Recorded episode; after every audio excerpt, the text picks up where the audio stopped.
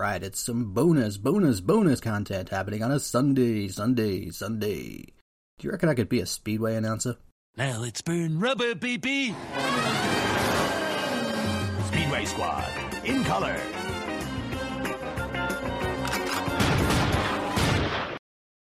I can't believe this happened, but there was one particular invention that was the catalyst for the entire show about inventions.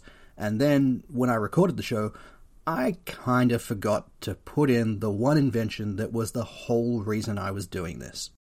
It's the podcast equivalent of walking into a room and forgetting what you were going in there for. I just opened the podcast fridge and forgot what I was going to eat. What happened was I went on a whole rant about bicycles, which basically devolved into a bunch of reasons why I hate horses. Which isn't the first and won't be the last time that I do that, but I realized during this rant that it wasn't particularly entertaining and it was bordering on psychotic onanism, so I just decided to axe that whole bit. And in axing that bit, I also forgot to do the bit that I was originally intending to do the whole time. So here you go. Bonus, bonus, bonus! I was researching the history of shipping containers, as you do. If you're at all familiar with how my mind works, this isn't as weird as it might seem, but I'm not going to expand on that here because if you're unfamiliar with how my mind works, then I kind of want to try and keep a little bit of mystery.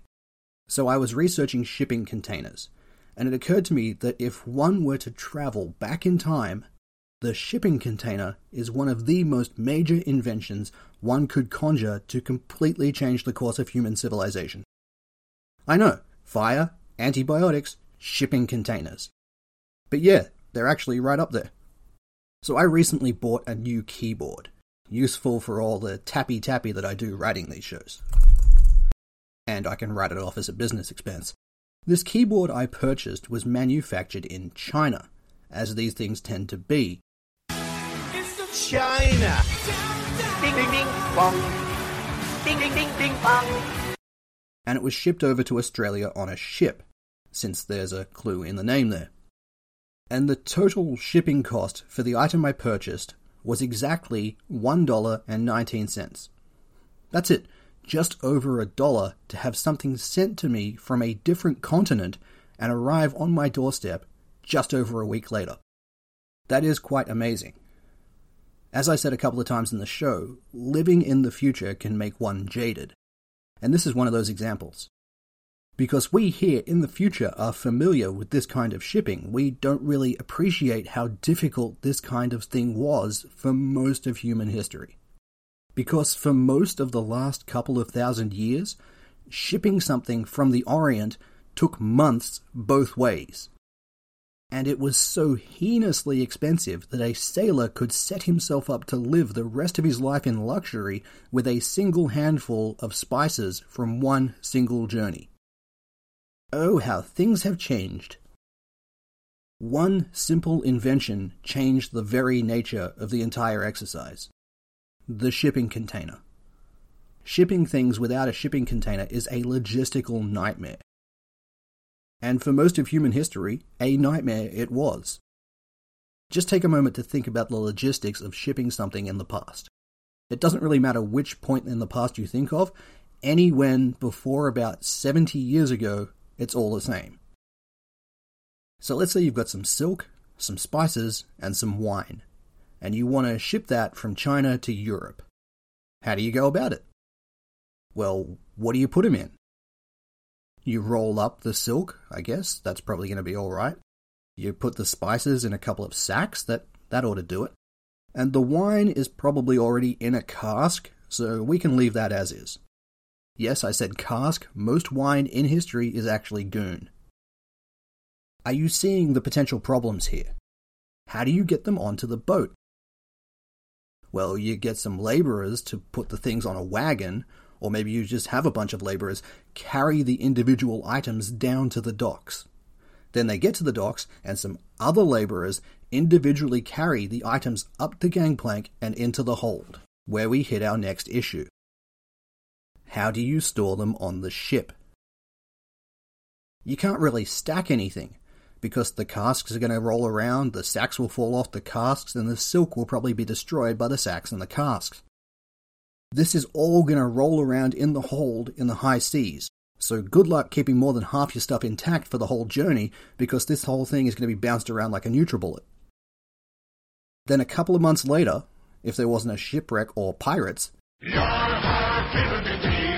a pirate is. Do what you want 'cause a pirate is free. You are a pirate. a couple of months later, the ship arrives at its destination, and you hope, you hope, that most of your stuff has survived the journey.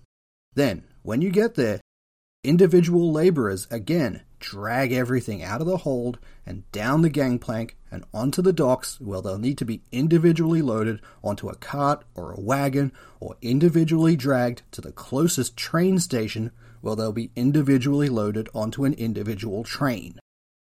This is so incredibly tedious, labor intensive, and expensive because of the intense labor and the tedium. The absolute best you could hope for would be to put things in crates, but then you're still left with a mix of barrels and crates. And this was how things were done from the time of the ancient Phoenicians until, and wait for it, the Second World War. That's right, the 1940s. We didn't get the idea of standardized shipping containers until World War II. For those of you familiar with World War II, and I hope that's all of you, you'll know that the shorthand for why the Allies won the Second World War was Soviet blood, British intelligence, and American manufacturing. And it's obviously way more nuanced than that, but it's a good mnemonic. The American manufacturing part of that is what we're concerned about here. America was supplying the bulk of the equipment for the war. Not just guns and ammunition, but everything from canned foods to mobile bridge platforms. And naturally, the Americans turned their minds to more efficient processes of getting those things onto ships and then getting those ships across the Atlantic in the most efficient way possible, because as I've discussed in a previous show, German U boats were a bit of an issue. And ultimately, the war ended before the problem was solved, but the groundwork was there. Fast forward to the early 1950s, and an American shipping tycoon by the name of Malcolm McLean. McLean? McLean? Well, the greatest footballer in history is Scott McLean, so Malcolm McLean. Malcolm McLean set himself the task of inventing and implementing a standardized form of transportation of goods, not just for sea travel, but all commercial transit land, sea, and rail. Air wasn't really a thing yet. And what Malcolm McLean came up with was the standardized shipping container. His idea was a series of crates that were 33 feet long and 8 feet wide. This is because he was an American and was thus indoctrinated with freedom units, spitting in the face of the cosmic purity to the metric system, but we're going to forgive him that. And this 33 by 8 was eventually optimized to what we know today as a TEU, or a 20 foot equivalent unit, measuring 8 feet wide by 9 feet tall and 20 feet in length, forcing 192 sovereign states in the world to deal with fractions because my freedoms, I want my imperial. And you can get containers that are taller or longer than this, should you so require, but one thing that remains constant with these TEUs is the width of these containers, and this is crucial. These shipping containers are always and forever 8 feet wide. The core concept for what makes these containers so brilliant is that since every container has uniform dimensions, you don't need to dick around with them when you're loading or unloading them. They'll always slot in like Lego. You can smush them in right next to each other and they'll play nicely. You can stack them on top of one another. You can use a formula to determine how best to fit the most containers inside a ship's hold, and they won't roll around or topple or anything because they're boxes. Two rhomboids will play nicely with each other no matter what, which is something that you don't get with barrels or sacks or amphorae or whatever other crazy shit you used to ship with. The other amazing thing that McLean thought of was what is known as the twist lock. Every corner of these shipping containers has a latch on it, the twist lock. This means that when you put a container on top of another container, they actually do behave like Lego, they lock in. Then someone can lock the latch, and those containers aren't going to go anywhere, they're going to be locked in place. And these twist locks are on every corner, so you can lock the containers together horizontally, you can fasten them to a train car or a semi trailer. No matter where you put them, they aren't going to be sliding around anywhere. This changes the whole game. Basically, they were unlike anything else in the world before. They used the power of geometry and maths to maximize efficiency, even if they were done in dickhead units. And then when you're unloading these containers, you just Tetris them again. You get those containers out of the ship and stack them on the docks. Again, minimal dicking around, just like Tetris. And these containers are translatable across various means of transportation. You don't need to move things from one container to another to get them where they need to be. This is a huge, huge step. You can take a container directly off a ship and put it straight onto a rail cart or a truck bed. You don't need to do anything else with them. This is why there was such a strict requirement for the containers to be exactly 8 feet wide no matter what, because that's the size of a train. Trains are built to fit on train tracks. Train tracks are built to be the size of roads, roads are based on Roman roads, and Roman roads are based on the size of a horse drawn wagon. We could probably come up with something better to base our transport infrastructure around, but it was way easier to build a shipping container to fit that rather than completely redesign absolutely everything in the world. So, in a nutshell, because of Malcolm McLean, the process for getting anything onto or off a ship was to put that thing in a container and put that container on the ship. That's it. And all of this could be done with one man in one crane in minutes rather than a team of dozens of people in hours. It goes from train or truck to crane to ship, then ship to crane to train. Easy. In hindsight, it seems like a really simple and obvious idea, but nobody thought of it until the middle of the 20th century. So if you're traveling through time, you can really relax before you need to get cracking on this one.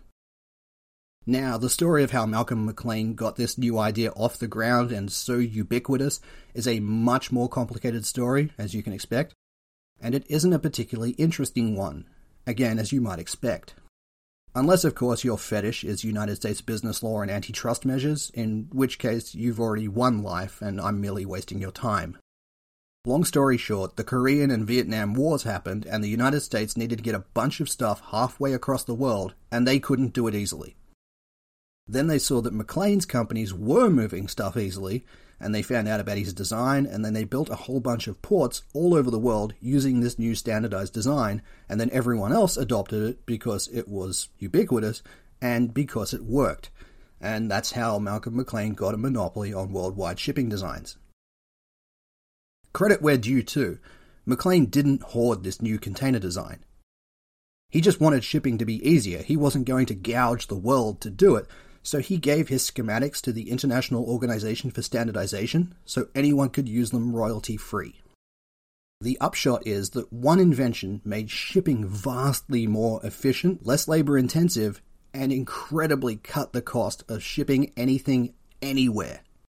The cost to ship goods back in the 15th century is hard to calculate, but it was staggeringly expensive. To ship a metric ton of goods would have cost the equivalent of about a million dollars in today's money. As technology and human civilization kept going, we kept getting that cost cheaper and cheaper until in the 1940s the cost of shipping a metric ton of goods was about $5.86 was the figure I found. You'll note that that is significantly cheaper than $1 million. But once Malcolm McLean's standardized shipping container became the industry norm, the average cost of shipping a metric ton of cargo dropped from $5.86 to 16 cents. It is simply that much better. On Malcolm McLean's death in 2001, Forbes magazine ranked him as one of the few men who changed the world. And the Baltimore Sun said, quote, He ranks aside Robert Fulton as the greatest revolutionary in the history of the maritime trade. High praise indeed. Robert Fulton, of course, invented the steamboat. But if you're time traveling, of these two men and their respective inventions, one of them is significantly easier to steal. Hint, it's not the steamboat.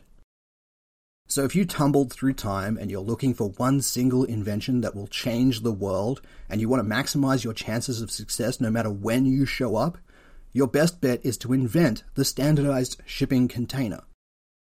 Anything that goes on a ship, put it in a metal crate measuring 20 feet in length, 9 feet in height, and 8 feet wide. And you can do this as late as 1951. And you can easily make the same thing happen with aviation. You just make a container that fits the curve of an aircraft. We call that a ULD or unit load device. But since I used to work in aviation ground handling, that's as much PTSD as I'm willing to risk. But the principle is the same as shipping containers, and for that, we have Malcolm McLean to thank. At least until you find that time machine and you invent it. Then we'll be thanking you. Godspeed, Time Bandits. Go change the world.